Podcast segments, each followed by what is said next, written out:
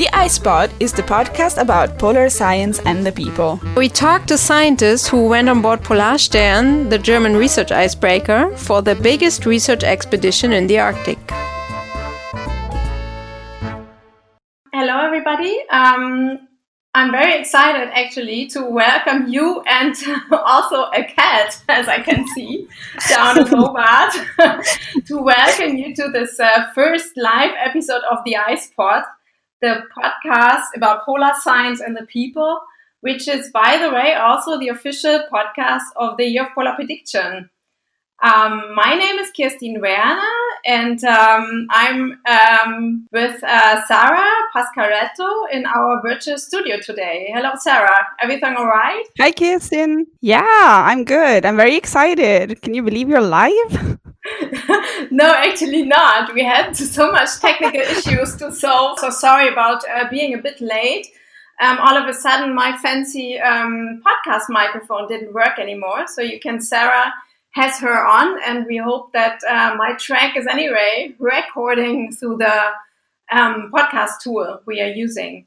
So we both, uh, Sarah and me, are working uh, with the International Coordination Office uh, for um, Polar Prediction at the Alfred Wegener Institute, which is uh, based in Bremerhaven in Germany. And if you shouldn't know the IcePod yet, we have started this podcast last year in fall, actually, to support the one year ice drift to the Central Arctic, the MOSAiC um, campaign. You might have heard about this one um, where the German research icebreaker Polarstern um, went uh, to the Central Arctic to stay there for a whole year to drift with an ice floe and to study all kind of perspectives from Arctic natural science.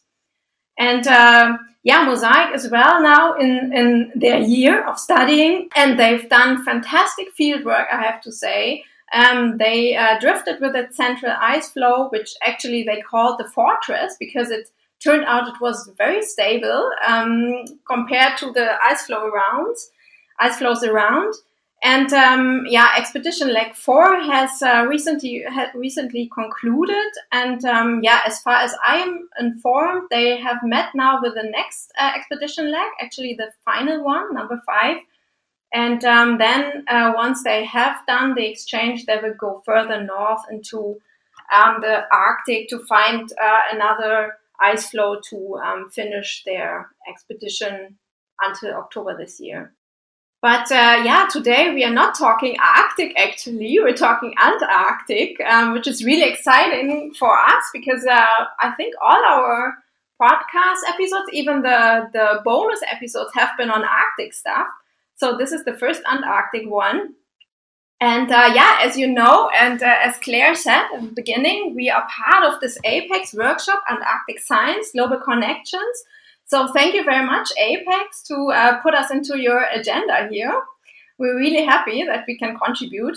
And you might also know, usually we pre-record our sessions. So this is the very first live episode um, actually uncharted waters for Sarah and me. So, as I said, we had to figure out some some technical stuff. Um, but we hope actually you will have fun with this, and we certainly will, as we usually have when we pre-record. And yeah, that's, that's actually the main point of doing this, right, Sarah? That's true. We have mostly fun with it once we figure out all the technical stuff too. Uh, but I think we are doing fine. Also today, it's gonna be it's gonna be great, and we hope you appreciate too. And so, as as Kirstin said, today we are very happy actually to speak with Vicki Heinrich, who is a weather observer, and she has worked at different stations in Antarctica. So, is a very different point of view for us too. Uh, and has recently moved into a PhD project that is about psychology uh, and the psychology of people who are using weather forecast information. So we have a, also kind of a social science perspective for a change. Um, so Vicki is currently based in Hobart, Tasmania, which is actually where we all wanted to be in this time of the year. At this time in a world without COVID, Kirstin would probably be on a plane or already there to attend the SCAR conference. I would be traveling through New Zealand, I think, because the SCAR Exactly. conference concluded. yeah. yeah but then coronavirus happened and so we had to make adjustments and we still we're very happy that we actually had the chance to to do this and this maybe may not have happened uh, in the regular SCAR conference so yay it's a it's a nice it's a nice uh, occasion for us too um, so well welcome vicki hello to you how is the weather today in hobart then Hello, I'm good, thanks. At the moment, it's a bit pitch black because it's uh, night time here, but it was another lovely, right yeah, lovely sunny day. I think um, it was meant to get up to 12 degrees, but I was inside watching a lot of the workshop this afternoon, so um, just saw the sunshine outside my window. But um, yeah, we've still got a bit of snow on the mountain, so it's very picturesque, and you're all missing out, unfortunately. Ah, too bad. We can say that here in Bremen, Germany, which is where uh, me and Kirstin are broadcasting from, is very hot. It's a very hot summer day. It's around, I think, 30 degrees or so. And uh, yeah, feels like summer for one. Yeah, it definitely is summer here. Well, yeah. Not down there. no, we haven't got the heat wave here. We've got the cooler temperatures for us, but um, not as cold as your winters get. Yeah. yeah. Uh, so, so um, let me quickly introduce Vicki to all of you. For those of you who don't know her, so Vicki has been working as a weather observer for many years, actually, with the Australian Bureau of Meteorology, and she has been on all kind of different Antarctic stations to observe the weather conditions. But uh, while working for the bureau, she also moved into studying psychology. So I think that's that's a very interesting thing. And uh, last year, she then started her PhD project, which is, by the way, endorsed by the Year of Polar Prediction. And in this project, which she does at the University of Tasmania in Hobart, she is looking at how people in Antarctica make um, their decision based on weather forecast. So, um, Vicki, first question: When was your first time you set foot on Antarctic mainland? Um, back in 2009 was my first trip south. So, um, more than 10 years ago, we had a 10 year reunion last year, um, 2019. So, yeah, I've been a very whirlwind 10 years of going down south and coming back to Australia. So, um, yeah, it would have been, I think, December because we had a bit of a delay with the programs and we went in late in um, time for Christmas down at Casey Station. Um, I was I was wondering, was there ever a moment um, by then in 2009 that that made you always come back ever since to to Antarctica? I think it's something different. Um, obviously, we always say it's kind of the people in the place. It's a 50 50 probably. Um, the fact that you get to go to Antarctica for 12 months and get paid to do it um, when other people never have the opportunity or can only go as a tourist, um, if ever. Uh, so, just to see an amazing place, and the Australian stations are all in very different locations, um, scenery, climate, um, the different animals you'll see. So that can be quite amazing. And then the kind of small community living and the characters and the people you meet and the friendships you form is definitely another part that makes it very worthwhile. Yeah, I see. Yeah.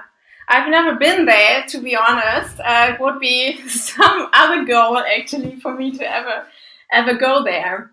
Yes. Because we're talking about in this first part we're talking about um, you who who are you actually um, and um, how was your how's your background? So i was wondering um, observing the weather for so long now for the bureau what did you always uh, wanted to become a weather observer?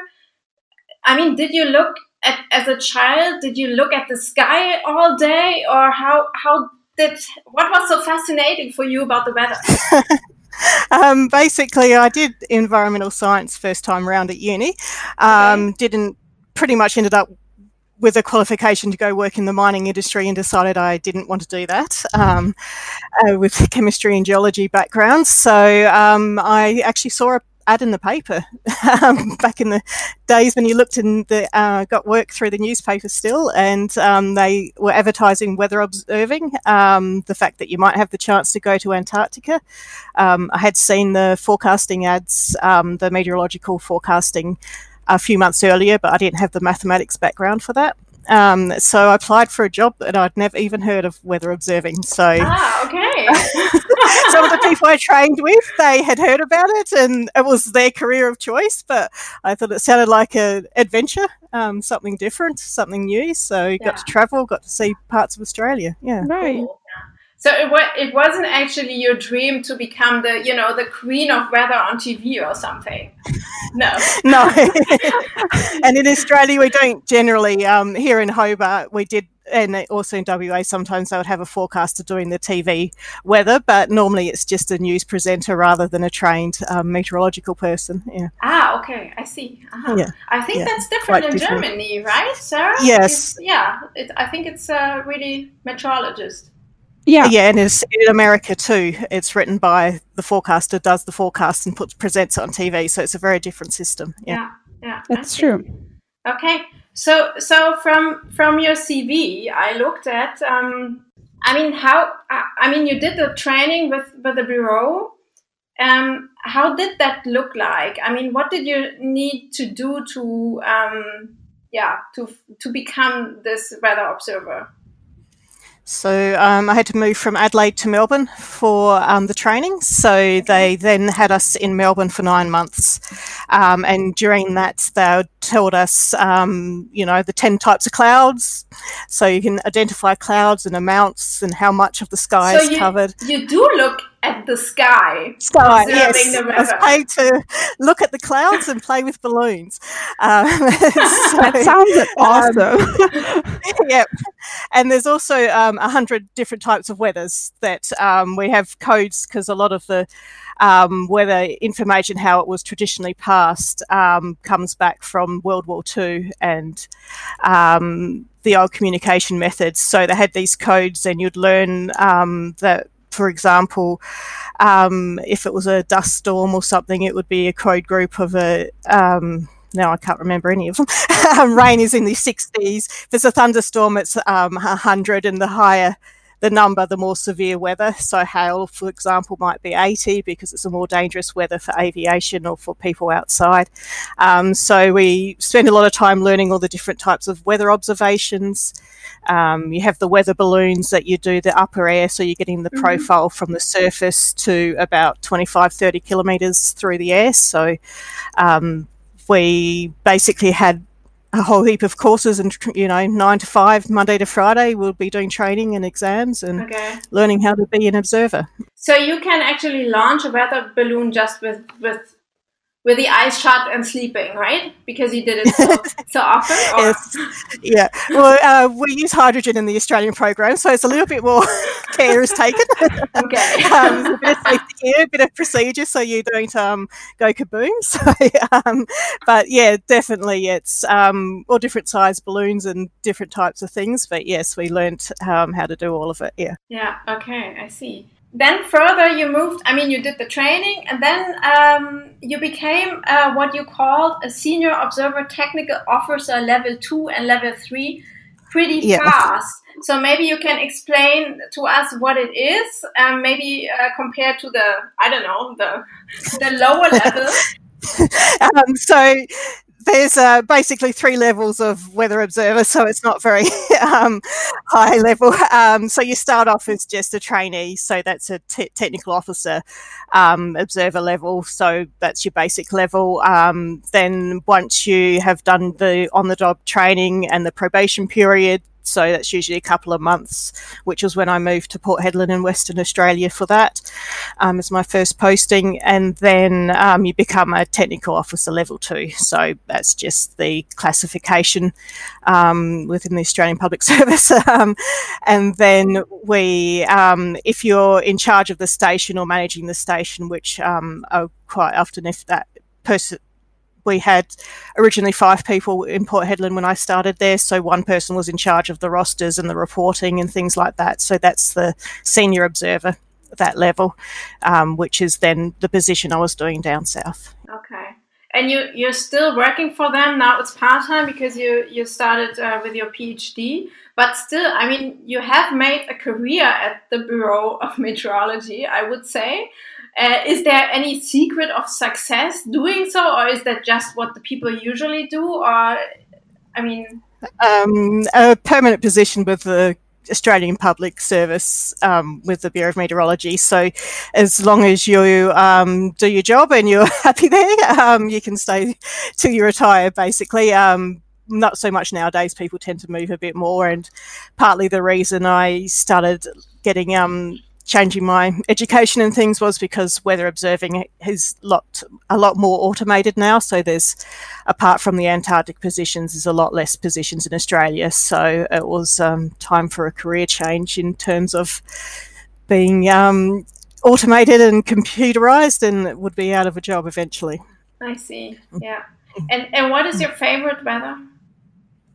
Uh, favorite weather, probably um, as long as you're not standing outside a good thunderstorm. that's exciting. With the, yeah, with the cloud and the lightning, and yeah, that's probably um, as long as you're not at work sometimes you'd be right. makes you very very busy because um, you're doing a lot of special observations to let the aeroplanes know that there's um, bad weather but yeah i think um, you can't go past a good thunderstorm that's nice. That sounds like a very nice experience and a very nice career path, actually. Like exciting, always something new to see.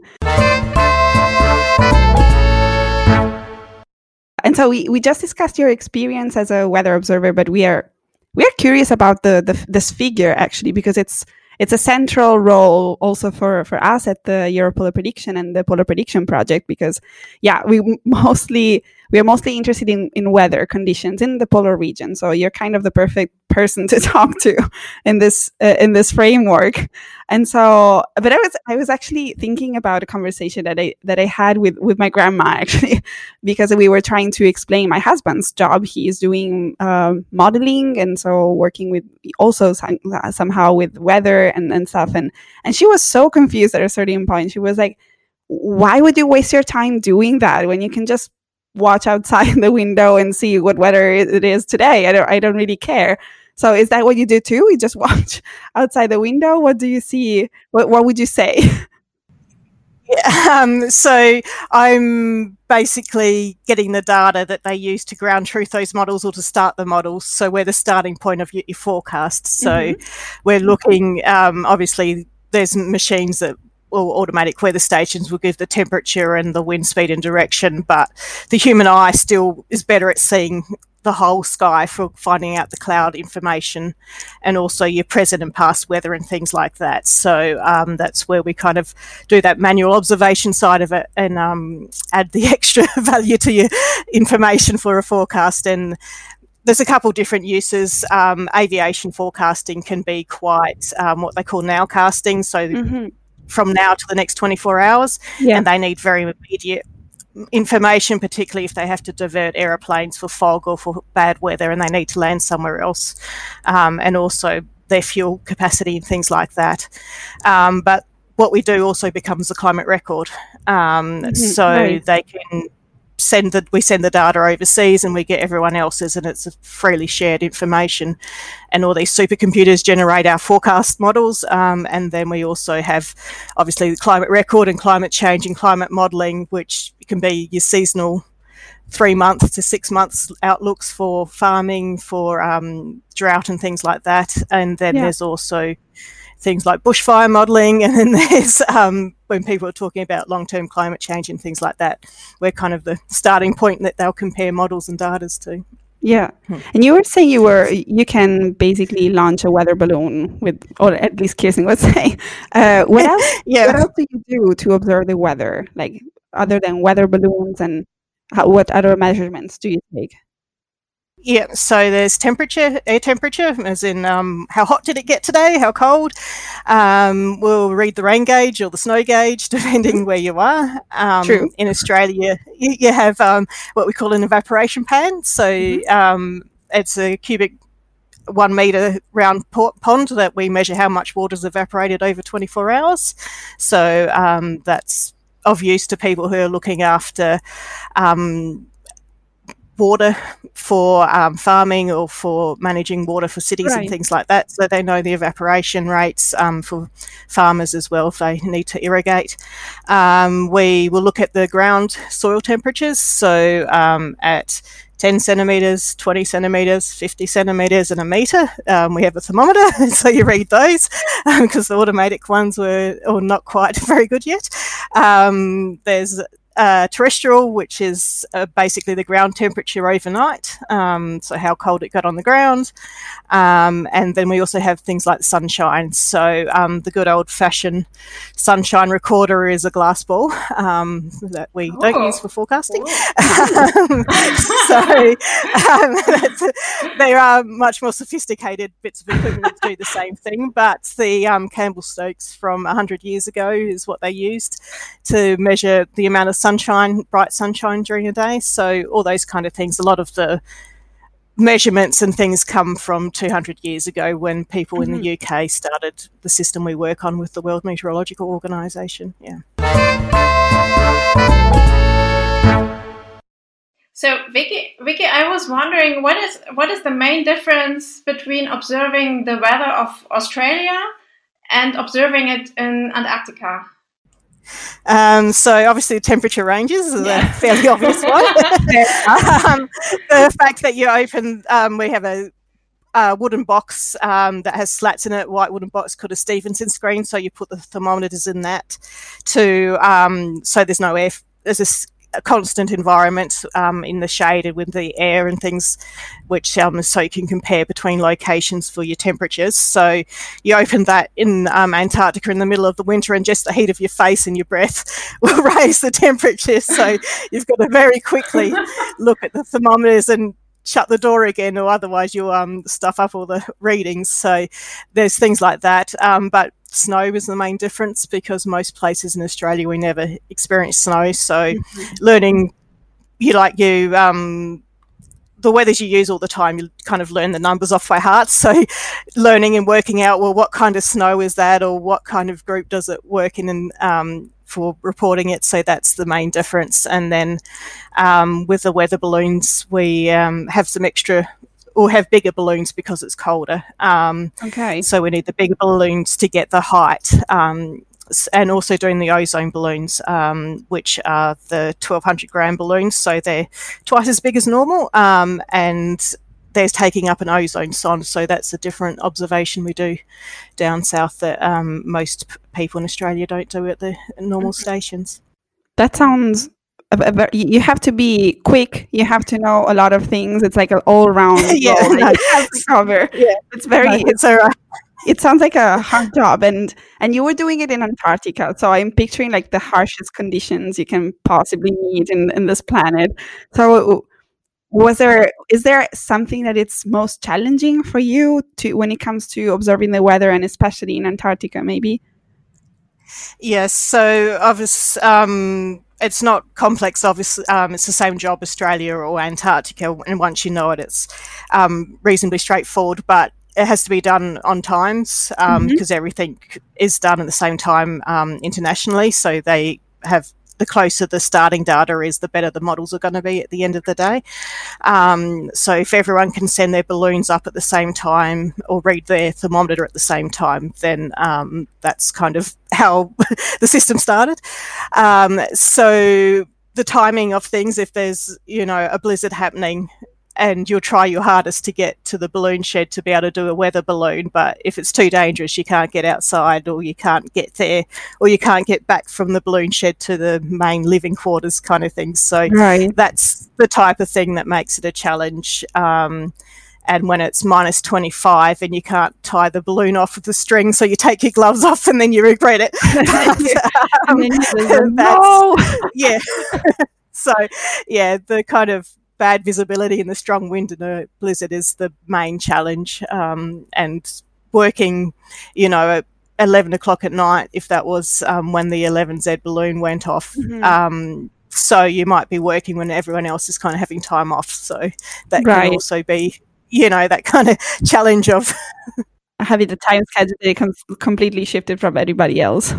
yes, yeah. So yeah, it's kind of um, seven days a week. So that's um, always been the interesting one as well with um, the Met roster. Yeah.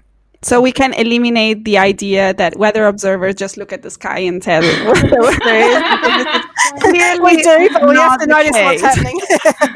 this is not what is happening. And if you're planning, if you listeners or anybody else who's planning on doing the weather observer, take this into account. You have to be strong. You have to know a lot of things. So just make your choices wisely.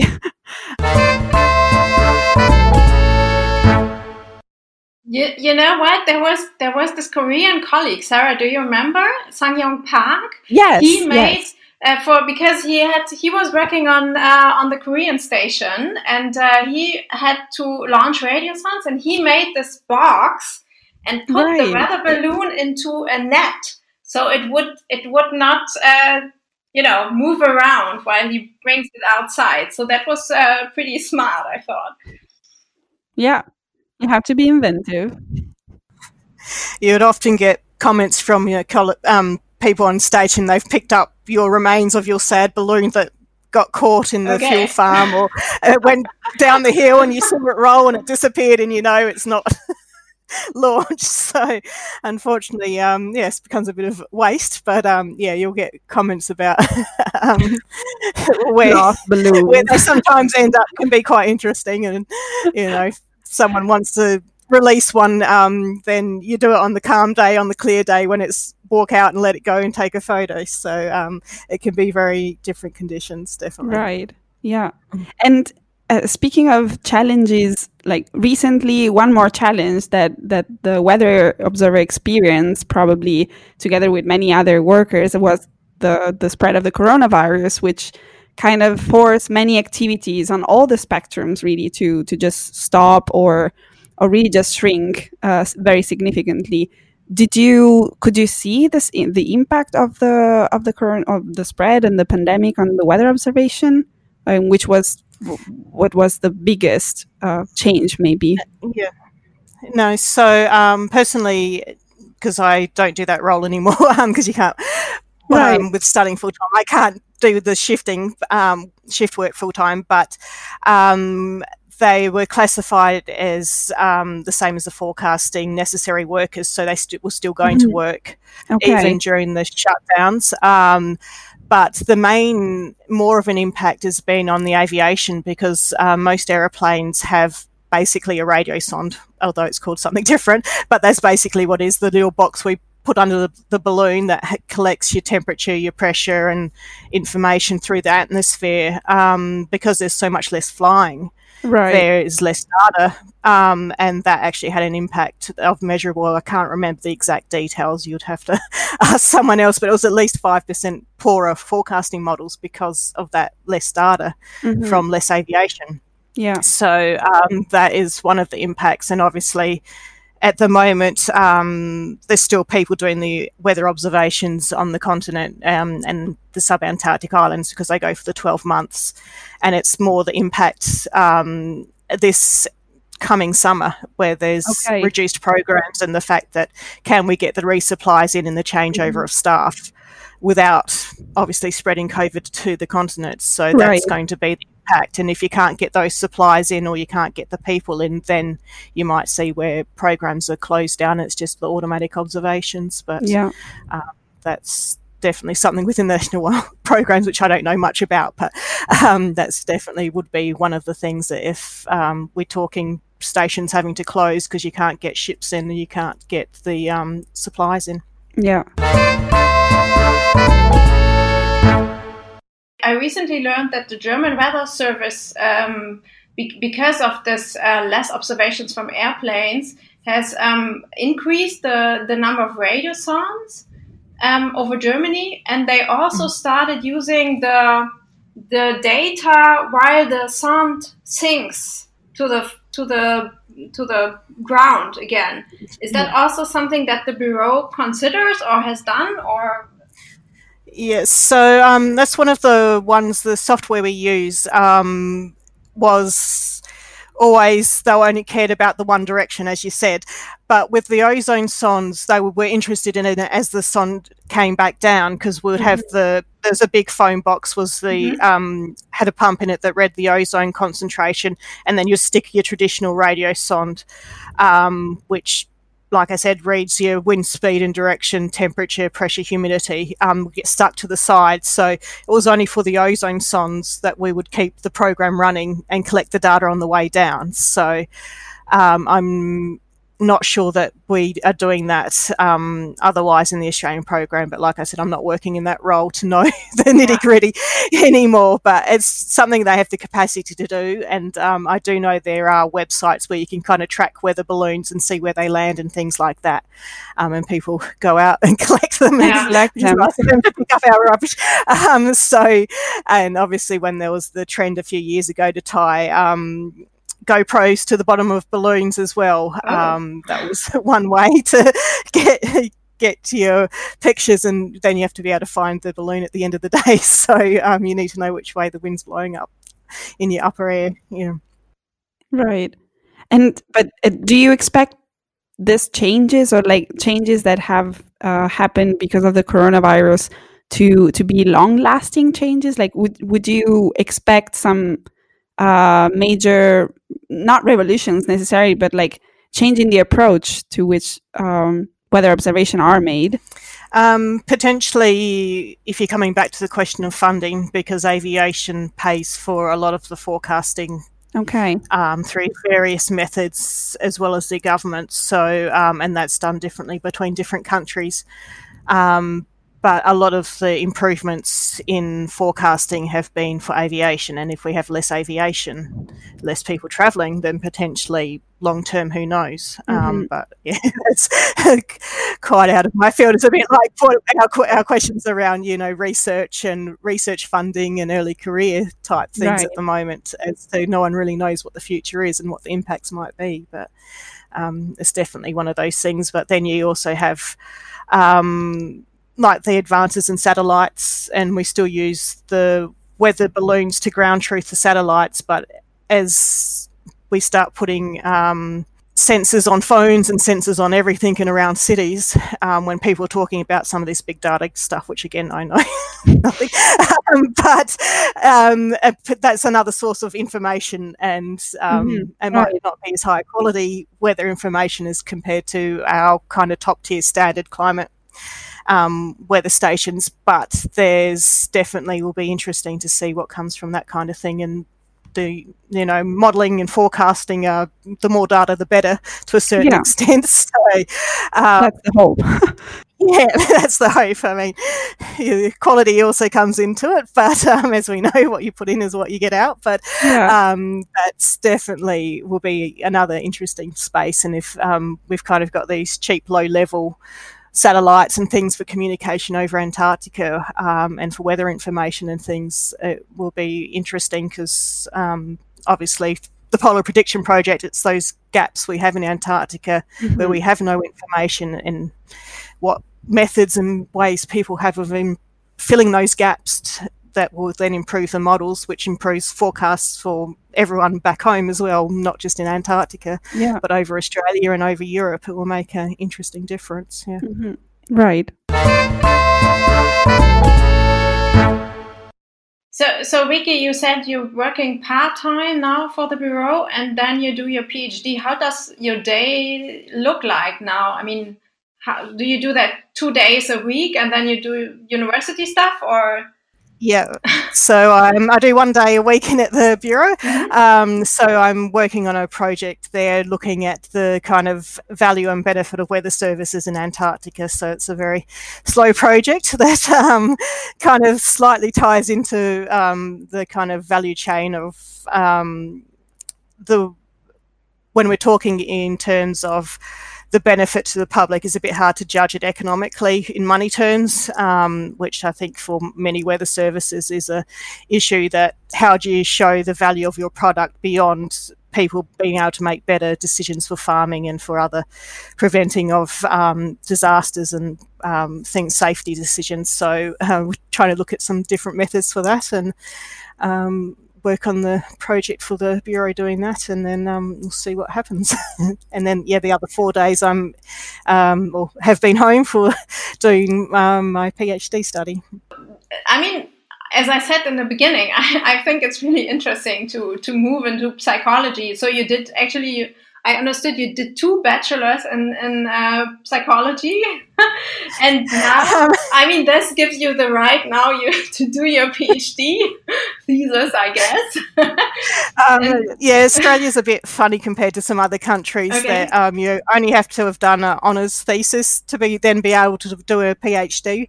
We don't have to do the masters in between if we've done an honours thesis, so um, that's where if you've done that fourth year thesis and you get a decent enough mark and can um, get supervise someone to agree to take you on as a PhD student, then yeah, you can start your PhD.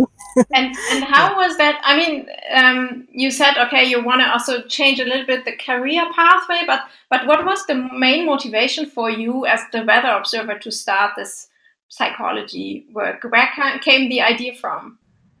So, so, another story of something I fell into. um, I was going to do the maths to become a forecaster because basically, um, and the easiest way to do that was to basically do a Bachelor of Science and got credit for some of my prior degree, um, and therefore would only have to do the um, major in maths and physics to be able to do um, the forecasting.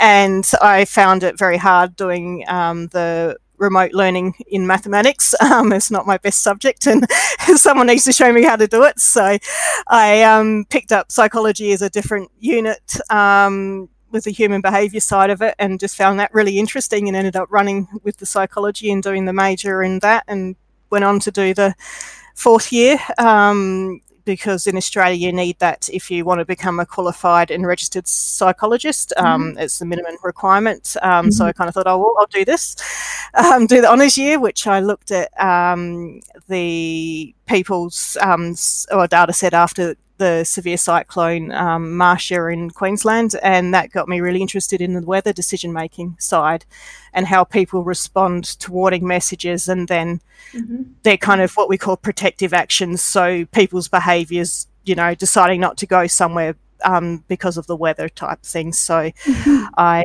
um, pretty much found an interest in you know why do people do the weird things they do? Um, is um, where the psychology came into it. So um, so it's a perfectly it's a perfect combination of of the two things yeah. i think. So yeah that i mean sounds great to me actually.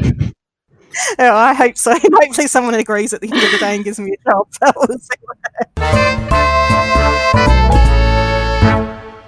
You do this now since you started last year with a PhD. So um, I guess you you're a little bit into the field now. So I was wondering where are actually the main gaps in how weather and climate information are communicated to the public or to those who who actually need and, and use the forecast? And also, what are the consequences of these gaps? So I think um, it's something that um, you still see within the kind of weather and the meteorology sector are very focused on their data and their models and having a very, very good forecast mm-hmm. um, that is accurate to 95% or whatever they're getting up to nowadays. Um, and the focus is on buying the big supercomputer and investing in the better physics for the models so you get that tiny percent of improvement. And then people forget that the whole other side of the equation is well, there's someone on the other end receiving that information, and um, you know, are they going to do what you think they're going to do with that information? Um, so that's probably where I'd say there's a kind of human behaviour gap, and particularly in Australia after our severe bushfires and big flood events and big cyclones, you do see emergency services and the community moving much more towards and trying to understand that human behavior side of it. So that's not just psychology, it's um, all the other social science humanities can contribute as well, um, equally with their different viewpoints. So, um, how people understand weather information and weather messages, and then the impacts of their past experience and what decision they might make now. Mm-hmm. Kind of gives us those individual differences between whether someone will react how you think they will, or yeah. you know they last this last event they experienced was a big flood event so they get a warning message for a bushfire but they prepare for a flood because that's kind of what's in their head for oh it's an emergency so we need to do this.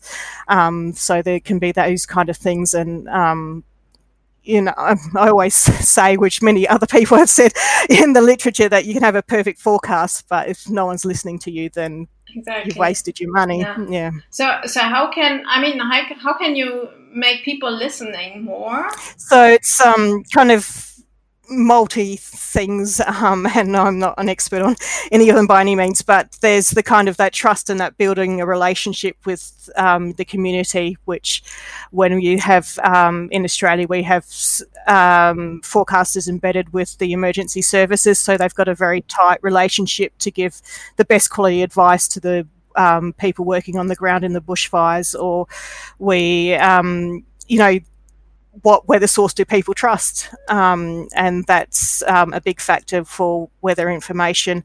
Um, also, people will look at multiple sources. So if everyone's saying the same message, hopefully then it's more believable um, as well.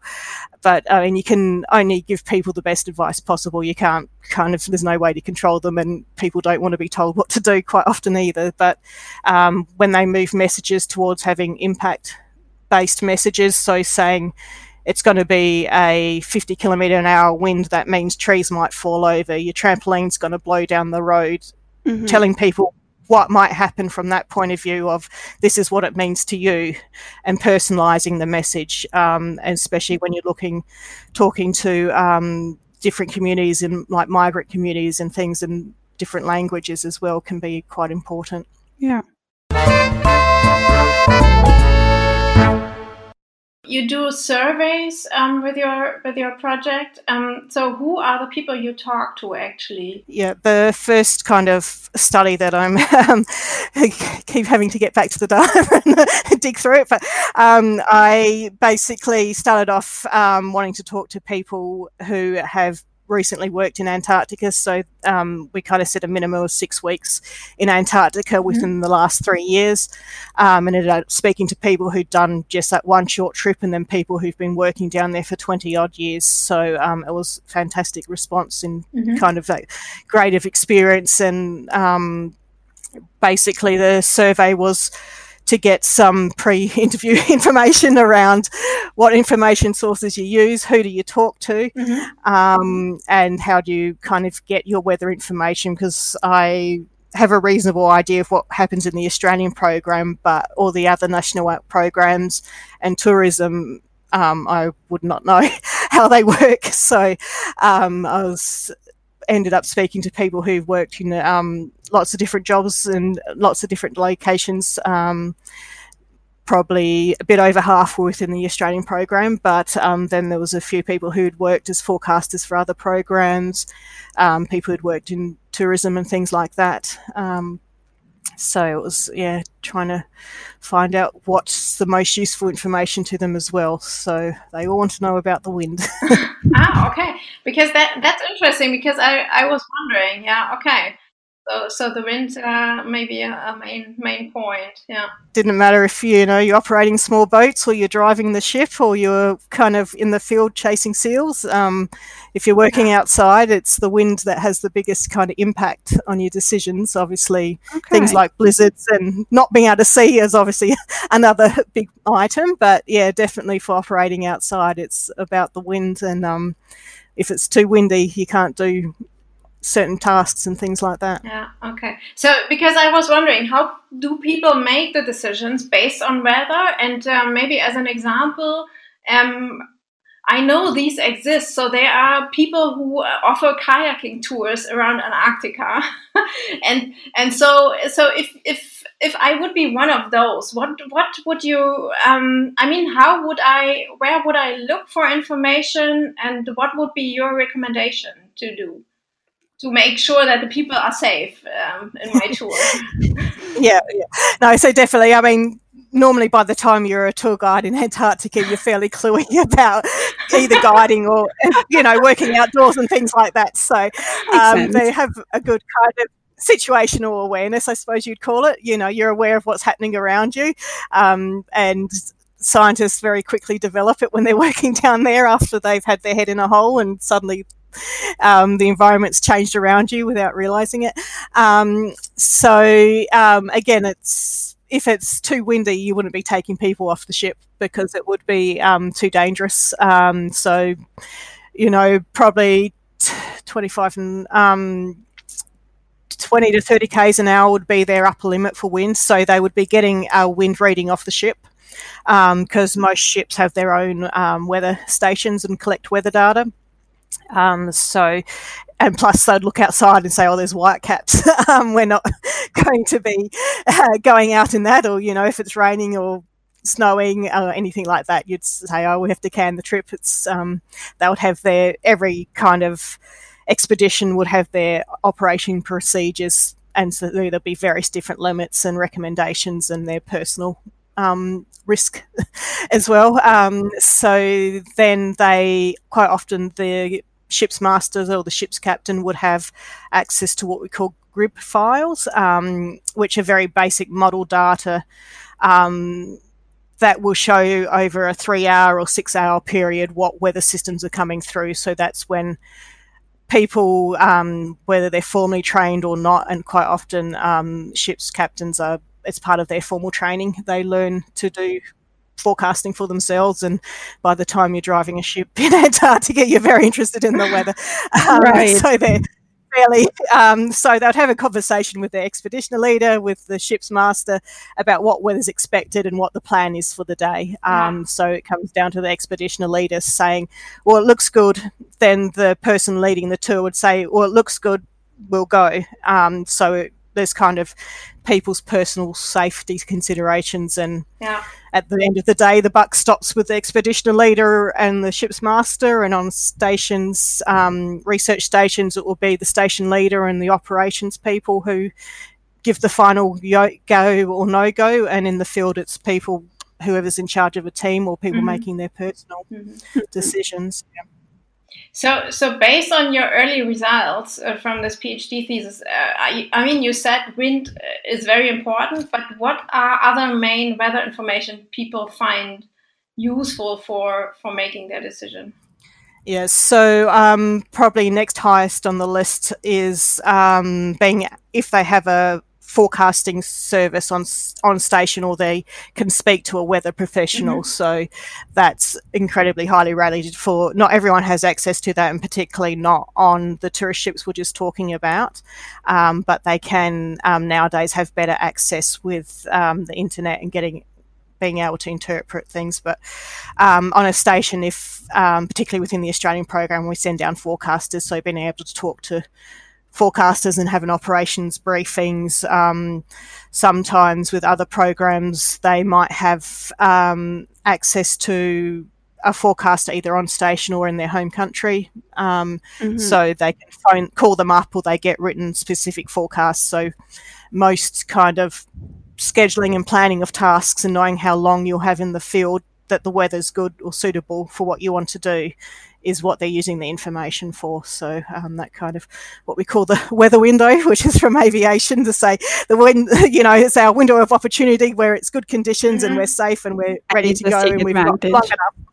Yeah, yeah, let's take advantage. Let's go. So um, that's basically, and obviously um, quantifying how certain or uncertain all the do all the models agree it's mm-hmm. going to be perfect sunny day or half say this and half say that and that's when that judgment comes from the forecaster um, and from people's experience and you know what model do they think is better um, to say oh we're you know 70% certain it will be this or we're kind of 50% certain or the models are saying it's going to crap out but you know we know the winds never matches what the model tells us, but is an indicator that that day is not going to be any good anyway. So mm-hmm. it's yeah, different ways people look at the what information they have.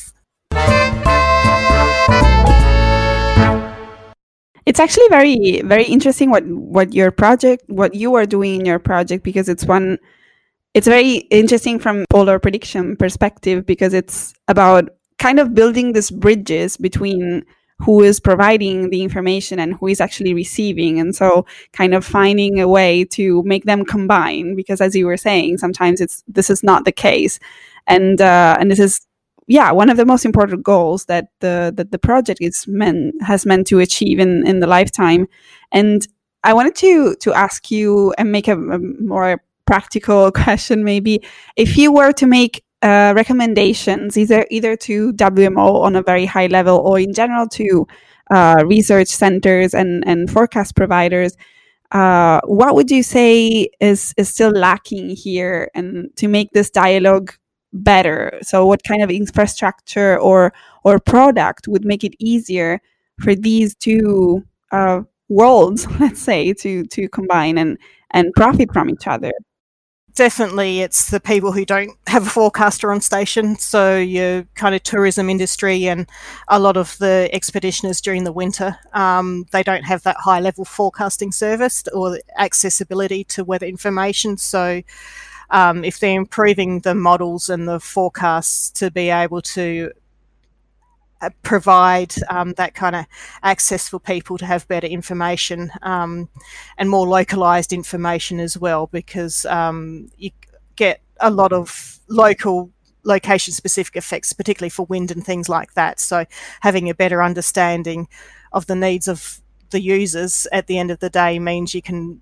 when you're developing new products, you can kind of tailor them to that market and having people who um, you know providing education to expeditioners about how well this is a model what mm-hmm. does it mean or how do you read it and yeah. you know that kind of training um, and explanations on you know a dummy's guide to reading a forecast um, kind of thing would be yeah. i think useful um, because yeah the, the kind of having more models or better accessibility and quite often it's um, word of mouth as to, oh, John uses this model. And when I was here last, he showed me this. So this is the one I'll teach you how to use because that's the only one I know about. And there might be something better out there or more suitable out there. Right. Um, yeah. Especially with the, um, and a lot of the apps and things don't work um, down there because of the data limits that you might use back home.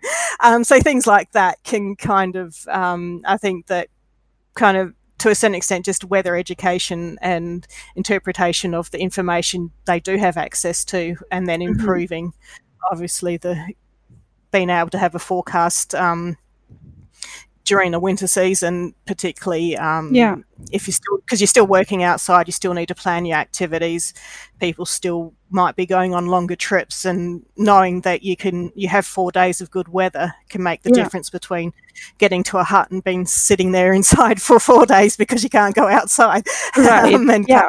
Work. So yeah, when you that would make resources and planning, yeah, yeah, that would make better use of of the opportunities that you have and also of the resources that you have because sometimes it's also a matter of you don't you have limited resources and and it's it makes sense to use them at the highest potential. So this is very interesting. That's true. And what do you why are you doing it from a psychological perspective? So what what is the biggest strength maybe of of looking at the the use? Yeah.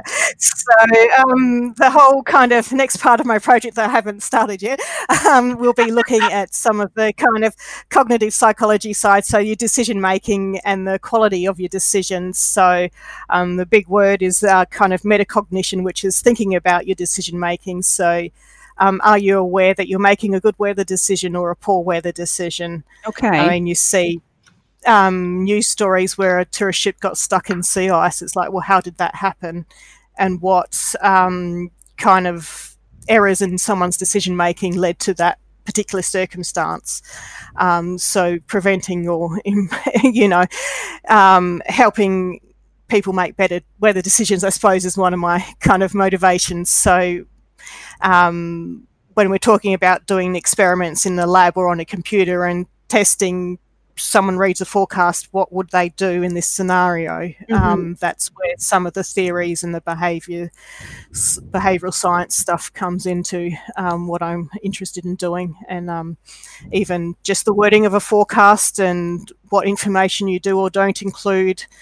What the map looks like or what the pictures look like. There's like 50 million years of different things you could look at.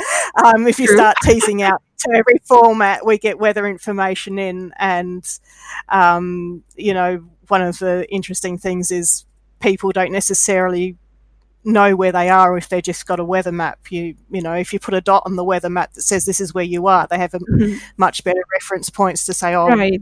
well, that warning information or that thunderstorm is coming towards me or it isn't, which is why people I think quite like the radars. Um, right. shows the rain's coming towards you or not, um, things like that. So um, that's yeah, where the kind of human behaviour is what psychology is all about, and or the science of human behaviour. So um, this is so exciting. I'm actually truly looking forward to seeing where your research is, is bringing you and what will be the, the results of this. This is one, as, as we were saying, one of the of the examples of research done within the Year of Polar Prediction and the Polar Prediction Project, which really deals with, with the people and how they, they make the best use of, of the information that also other researchers are are working on providing. So I yeah, it's it's a it's a very different perspective than what we usually hear of because it's most like most of the time it's about the, the science behind it and how you can work to make the better data the, the better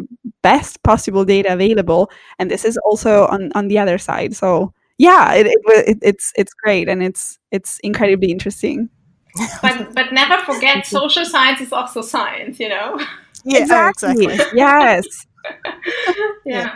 No, we might be able to find, um, you know, something. If it's twenty percent explains someone's behaviour is amazing, but we're never going to get at this point in time up to the kind of 99% you might see for a model yeah. um, in mathematics and stuff like that. It's um yeah, understanding the differences, but um and people kind of will always surprise you, um, but they're always incredibly willing to help too, which is the amazing thing about Antarctica and the Antarctic community. That even the people who aren't there as researchers, that are there for the maintenance, are always incredibly enthusiastic about the projects and being able to contribute and take quite quite a lot of pride in being able to work on programs and hear about what science is happening.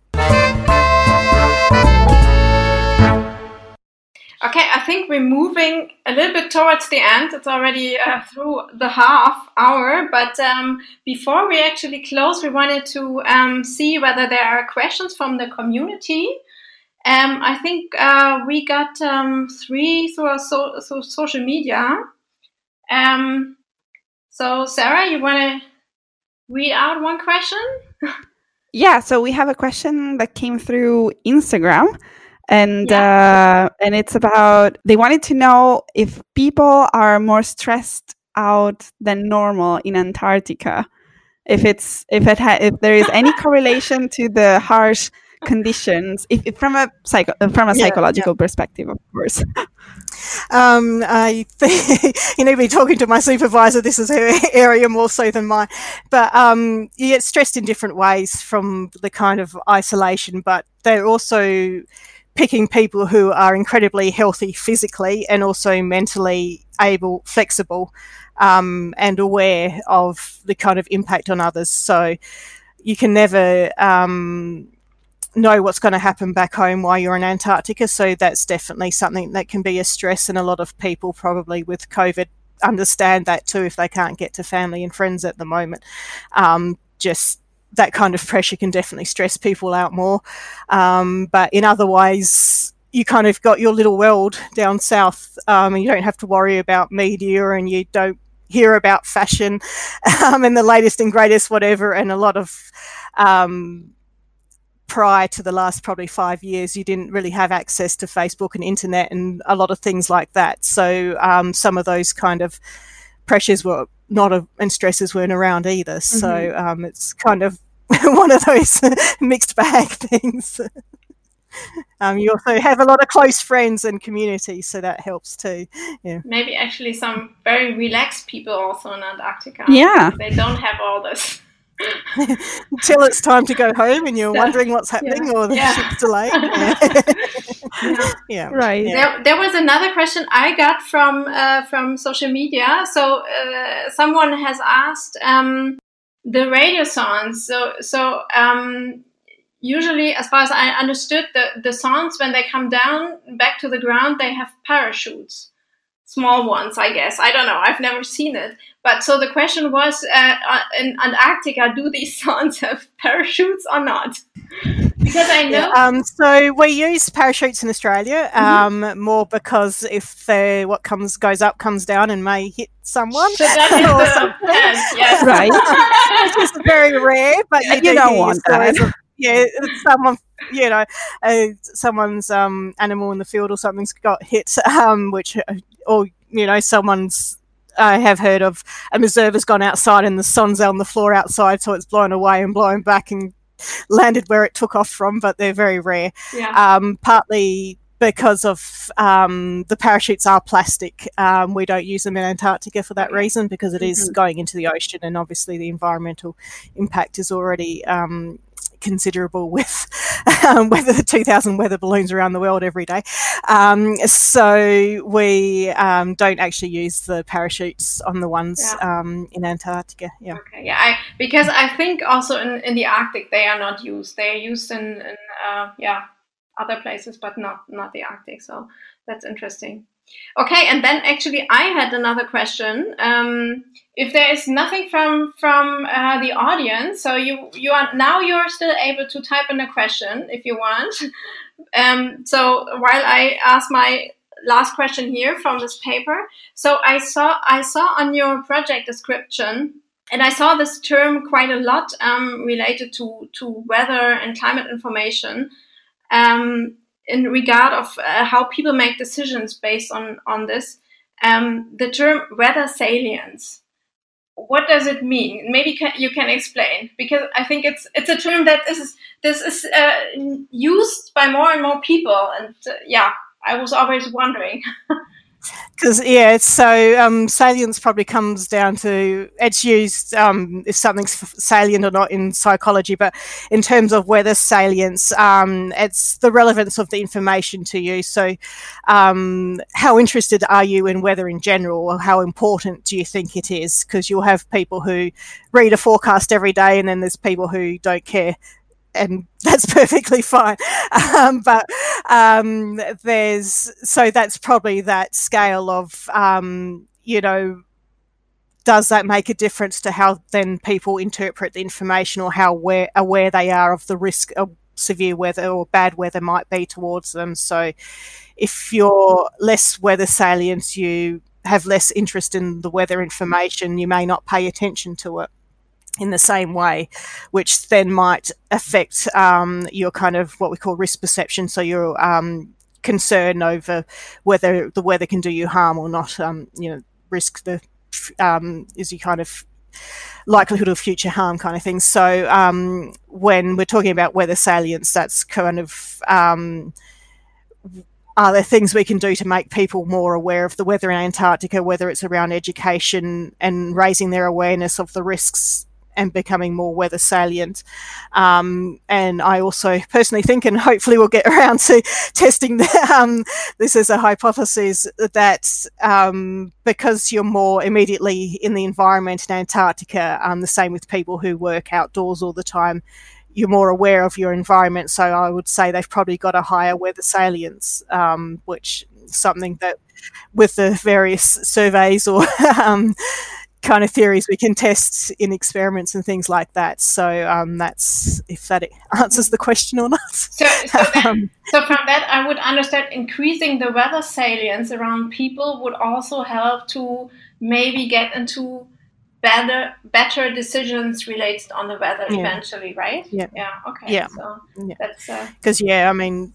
For a warning, you've got to get someone to actually hear the warning or pay attention to mm-hmm. it before you can get them to take a, action to keep themselves safe. Um, you know, so any kind of health behaviour as well has the same issues around getting people to hear your message or your warning information. Yeah. So, um, yeah, what kind of um, we call them interventions or trainings or methods might improve um, yeah.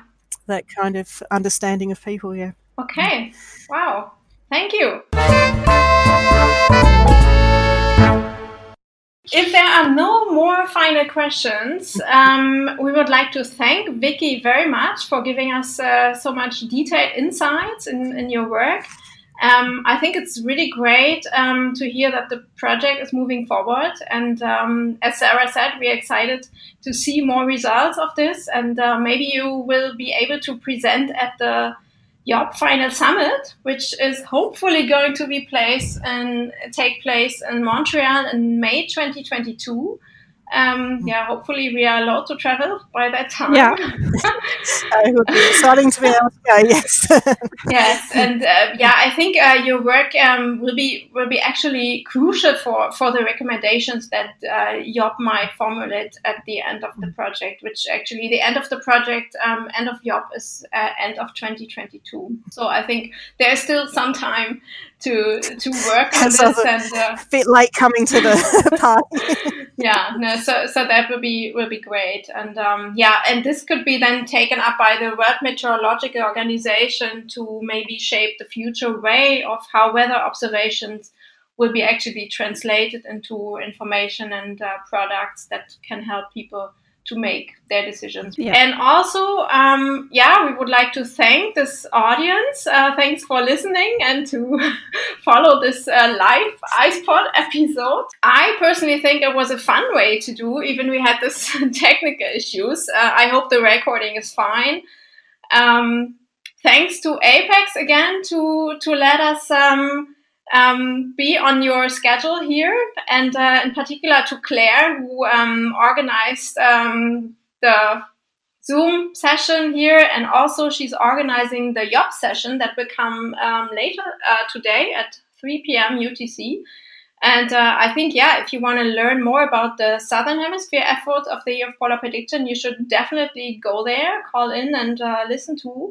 Um, there are many great projects um, presented at this uh, session. Also, Sarah is going to give a talk about our communication work at the uh, ICO, the International Coordination Office.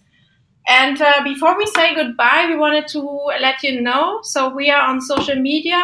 Sarah, you know all the details. Instagram. I know all the details because they are super easy to remember. So we are on Twitter and on Instagram at Polar Prediction. So both of them Right. at Polar Prediction, and you can find that you can find us there.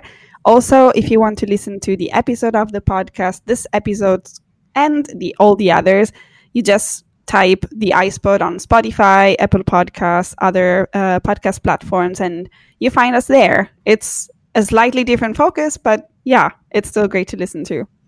Yeah, and we have we have our website, the PPP website, Polarprediction.net. and also if you like this episode or didn't like it so much, or other ones, you can send us an email, um, polarprediction at gmail.com. So I think yeah, you can always reach out to us. And um, with this, thank you again. Thank you very much, everyone. Thank you, Vicki. Have a good night. It's late in Hobart. That's all right. Thank you very much um, for letting me blather on about my project. okay, goodbye. The IcePod is produced by the Year of Polar Prediction International Coordination Office, With the technical support of Radio Weser TV, as well as the support by the communication team of MOSAiC and the Alfred Wegener Institute. editorial responsibility is with Kirstin Werner and Sara Pasqualetto. our theme music is composed by Kevin MacLeod, available on incompetech.com.